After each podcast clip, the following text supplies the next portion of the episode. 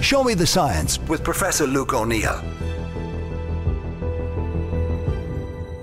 Hello, I'm Luke O'Neill, and welcome to my show, Me the Science podcast. Well, science never sleeps, and this week uh, I saw two really interesting papers and discoveries about something a long, long way from Earth. It's the moon Enceladus, and this moon goes around Saturn, and you may have heard of it. It's one of the more famous moons, I guess. And it's in the news yet again. Now, you might wonder, how the hell can we know stuff about Enceladus because it's so far away? Well, of course, astronomers keep an eye on it the whole time. And then there have been two missions to Enceladus. We've sent little spaceships up there, robotically operated spaceships, the Voyager missions. We have liftoff of the Titan Centaur carrying the first of two Voyager spacecraft to extend man's senses farther into the solar system than ever before. Reports coming back. And then Cassini reveal loads of stuff, and they're still looking at that data and analysing it in various ways. But the latest breakthrough is, is actually mainly down to very clever astronomy, and I'm going to tell you all about it. Now, why is Enceladus interesting? If you're like me, I bet you often wonder is there life out there? Like, did life exist only on Earth and nowhere else? Uh, and Enceladus has a chance that maybe there's life on Enceladus. Now, this sounds a bit unlikely, of course it does, but the evidence grows that if we want to look for life in the solar system, we could find it on this moon going around Saturn. And the latest sort of findings, especially one of them, which I'll come to at the end, suggests there may well be life on Enceladus. Now, there's no evidence, it's a bit indirect and a bit circumstantial, but it's got people all excited. And it's justifying further missions. And NASA and the European Space Agency are sending more robotic spacecraft to Enceladus to try to find out is there life up there. Now, what is it? It's the sixth largest moon going around Saturn. And it was discovered in 1789 by a famous astronomer called William Herschel and his sister Caroline Herschel. They worked very closely together. Caroline, in fact, well, is as famous an astronomer as her brother, uh, and they both kind of saw it. William claims to have seen it first, but they both studied it very closely. 1789, it's a long time ago. And at that time, when it was seen, of course, people were quite surprised. How could there be other moons? Was the question. You know, every time, you know, we make a scientific discovery about astronomy or our position in the cosmos, we get less and less significant. And this will happen when we find, we find life somewhere else as well, I suspect. But when they saw a moon going around a planet, they realized our moon wasn't that unique. It's a bit like these exoplanets they keep finding now in distant stars, like Earth like planets going around other stars. And of course, all of that adds to, you know, our wonder about the cosmos, but also points to us not being that special after all, really. So it was first seen by Herschel uh, and then he noticed early on it's a very, very bright moon. And we now know why. It's covered in ice. And a great phrase here is it's covered in fresh, clean ice, I saw when I was looking up some, some notes on this uh, last night. Isn't that a great phrase? So it's covered in ice, water ice. It's an icy moon. And the surface temperature, again, they can do this using spectroscopy and various things, but certainly the probes that went there could get a better estimate of the temperature. It's minus 198 degrees centigrade. Very, very cold. That's extremely cold. So it's a very, very cold place, covered in water ice. And that was, that was realised a long time ago. And that was about the size of it for a long time, uh, until eventually the Voyager 1 and 2 missions which, if you're old like me, you might remember 1980, 81. The Voyager went up there, had a look, and took some measurements and began to confirm various things about uh, Enceladus. And one thing that Voyager saw that struck the imagination massively was it sets up these big plumes. So it's squirting stuff into space. And that was noticed as well. Like, how can a moon be sending regular plumes up into space? And these were shown to be rich in water. And of course, that got the imagination. Because remember, water is the ultimate solvent for all of life. It's the ideal solvent for life. And of course, we are a water based life form here on Earth. There could be other solvents out there somewhere in the cosmos, but if there is life, it'll most likely be in water. Because water has the right properties for biochemicals to react and form a cell, say, whatever it might be. So, so the fact they found these rich plumes, they were called, full of water, it seemed to be steamy plumes were shooting up from Enceladus. And then next thing, of course, Cassini does some measurements, and these salty, where these plumes were salty. So salty ice plumes were being shot into space from Enceladus, and that got their imagination. So it wasn't just like regular water, if you like.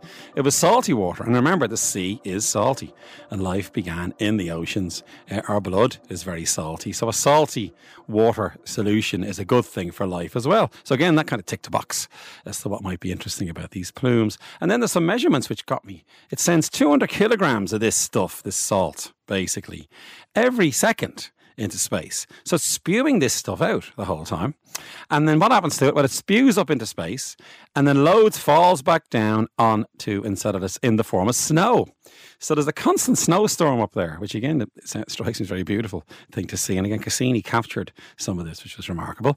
But secondly, and get ready for this, some of the rings of Saturn are made from this ice. Now, of course, Saturn's famous for having all these rings as we all know, the E ring, there's a particular letter on these different rings, that seems to be made from the stuff that's being spewed out by Enceladus. Isn't that wonderful in a way? So you can imagine Enceladus is spewing up this water ice the whole time in the form of these plumes.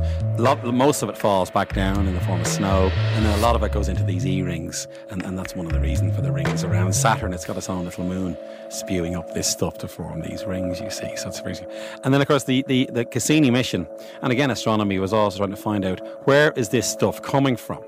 Now, uh, th- this is one of the breakthroughs in the last week or so, actually, I've, I've come across. They thought it was an under ice ocean of liquid water.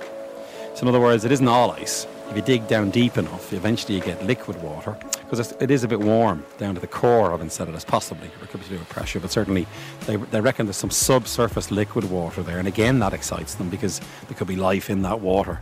Life can't live in ice, obviously. It's too cold, isn't it? But if it's liquid, that, that gives the chance of, of a living system in the liquid water. And the subsurface liquid water was thought to be the source of these plumes. So you can imagine it's covered in ice, but there is some water down beneath the surface, and then this water bubbles up. Now, again, what they, they also were able to measure was things called cryovolcanoes. So the volcanoes are, are, are, melting the ice at one level and then allowing the, the, sort of plumes, a bit like little water volcanoes, are spewing up. And the term cryovolcano, because it's icy volcanoes, is used for this. And that was detected as well. So, in other words, little volcanoes are melting the ice, I guess is the way to think of it. It's in this little ocean and then it's heating it up and then shooting it up in jets up into space. And remember, it's salty, and that becomes important in a few minutes. Now, once they realized there were these cryo uh, volcanoes, that inspired scientists to say, are they hydrothermal vents? Now, anybody interested in the origin of life on Earth, and hopefully someone listening today is, like I am, uh, hydrothermal vents on Earth are where we think life started. They're on the ocean floor they're hot vents, basically, heat coming up from the Earth's core. Uh, the water is warming up very nicely and boiling even, and hence the word hydrothermal. And these were ideal places.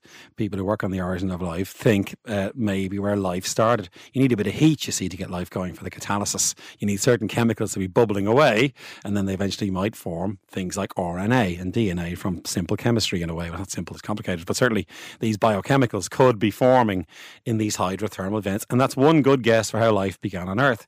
Lo and behold, Enceladus has hydrothermal vents, they think, boiling up the water and sending out these plumes into space. And, and, and that's why we think Enceladus might be the place to look for life. Now, the other thing to say is, by the way, it goes around Saturn every 32.9 hours. So, like our own, our own moon going around, of course, in 24 hours, it's constantly going round and round Saturn, spewing up these plumes. And then these plumes then are falling back down as snow and forming the rings of Saturn. Now, the next bit, are you ready for this? Because it gets more exciting. I'm getting quite beside myself now because I love this story. Cassini and also from Earth detected extra stuff in the plumes. They didn't find little green men now, or women, or creatures. Let's point that out. But they did see methane acetylene and formaldehyde. Now, these are very interesting building blocks because they can go on to form complex biochemicals. For example, nucleotides that are in DNA. You can start with those building blocks to make nucleotides. Wouldn't that be incredible? And then, most importantly, they found molecular hydrogen or free hydrogen. And that was about three years ago when they detected that. Now, why is that important? That's a great source of energy. And of course, you need energy for life as well. And energy can happen in all kinds of ways in the sun, obviously. But here we have in these vents, in these plumes, free hydrogen, a source of energy, and building blocks to use the energy to make biochemicals was the idea. And when that was discovered about three years ago, a spokeswoman in NASA said Genesis might have happened twice. That's how confident she was. She said Genesis, of course, is our origin story for Western civilization. We have the book of Genesis, don't we?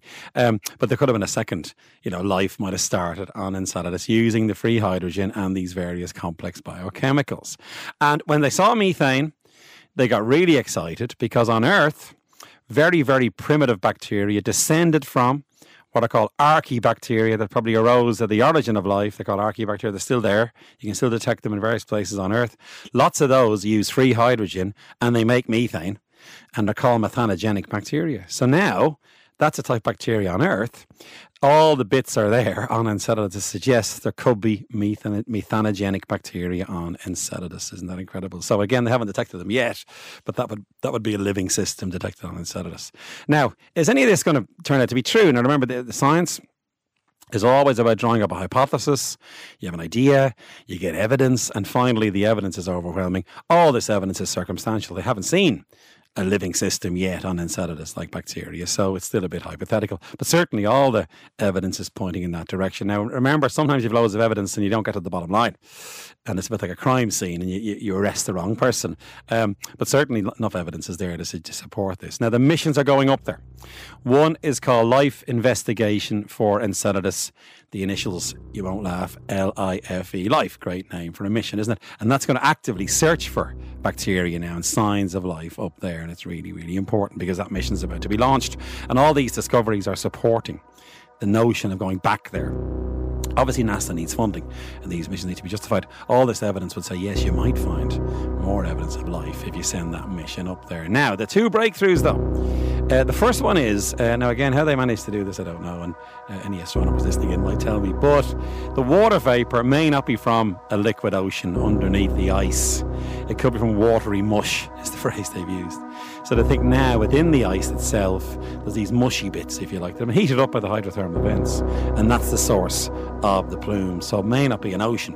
In, in their minds they thought there was a, a liquid ocean beneath the ice but it could be watery mush instead. But it still doesn't matter. It's still, it's still a good source of these plumes. Uh, but that's where this this uh, this stuff might be coming from. And then, more importantly than that, though, a scientist by the name of Ruth Sophie Taubner, she's in the University of Vienna, just published a really exciting paper which I came across. And this is mind blowing, in my opinion, because what she did was she created on Earth the conditions in these plumes. So she got the gases that are there, the free hydrogen, she got some carbon dioxide, and you got some methane. She applied uh, temperature like a hydrothermal vent situation. The right temperature and pressure and chemical composition was created in her lab in Vienna, right? So in other words, she managed to recreate what it's what it's like in those plumes that are shooting up. And guess what she did? She put a methanogenic bacteria from Earth into that stuff. And guess what? It grew. Now again, to me, this is great science. So here we have evidence that if there was a bacteria up there, it could grow in that stuff. So in other words, she got a methanogenic bacteria from Earth that, that, that can handle the hydrogen and the methane and so on, and it grew quite well in the conditions on Enceladus. And that gives us even more confidence that there could be life on Enceladus. Now again, it's circumstantial, but still isn't that a great experiment? So in other words, you can theorize and say, look, those chemicals are there the hydrogen is there, the water is there, the heat is there. Life might be in that mix, and that's a reasonable assumption. But it turns out that if there was a bacteria, it could grow there quite easily, you know. So therefore, that gives us more confidence that maybe, maybe over millions and millions and millions of years, life evolved on Enceladus in a form that doesn't look that different to life here. Now, it's not a case of a human being up there, is it? It's bacteria, but that's still life it can still replicate, it can divide, it can live like any other living creature, bacteria are as, as, alive as you and I are. All we have are more types of cells in our body. All we do is, all, the, all that we have is those cells are dividing in us. So bacteria divides just like us, defies entropy, copies its nucleic acids. That's what life is. So you never know. They may well find life on Enceladus. And the next mission will examine close to several missions. Life is just one of them. Will we finally have proof that Earth isn't the only place in the solar system where life evolved. And I suspect that may well be the case, and I hope it is, because yet again it shows you're not that important, remember. Haha. Make the most of things, because you might as well, because there may well be life out there on Enceladus. So there you have it, the science of Enceladus. Thanks for listening. And of course, my podcast is available for download every Thursday, and it is a Newstalk production produced very ably by the world's number one podcast producer, Owen Brennan. Let's give Owen a shout out. Thanks very much. Thanks for listening. Thank you.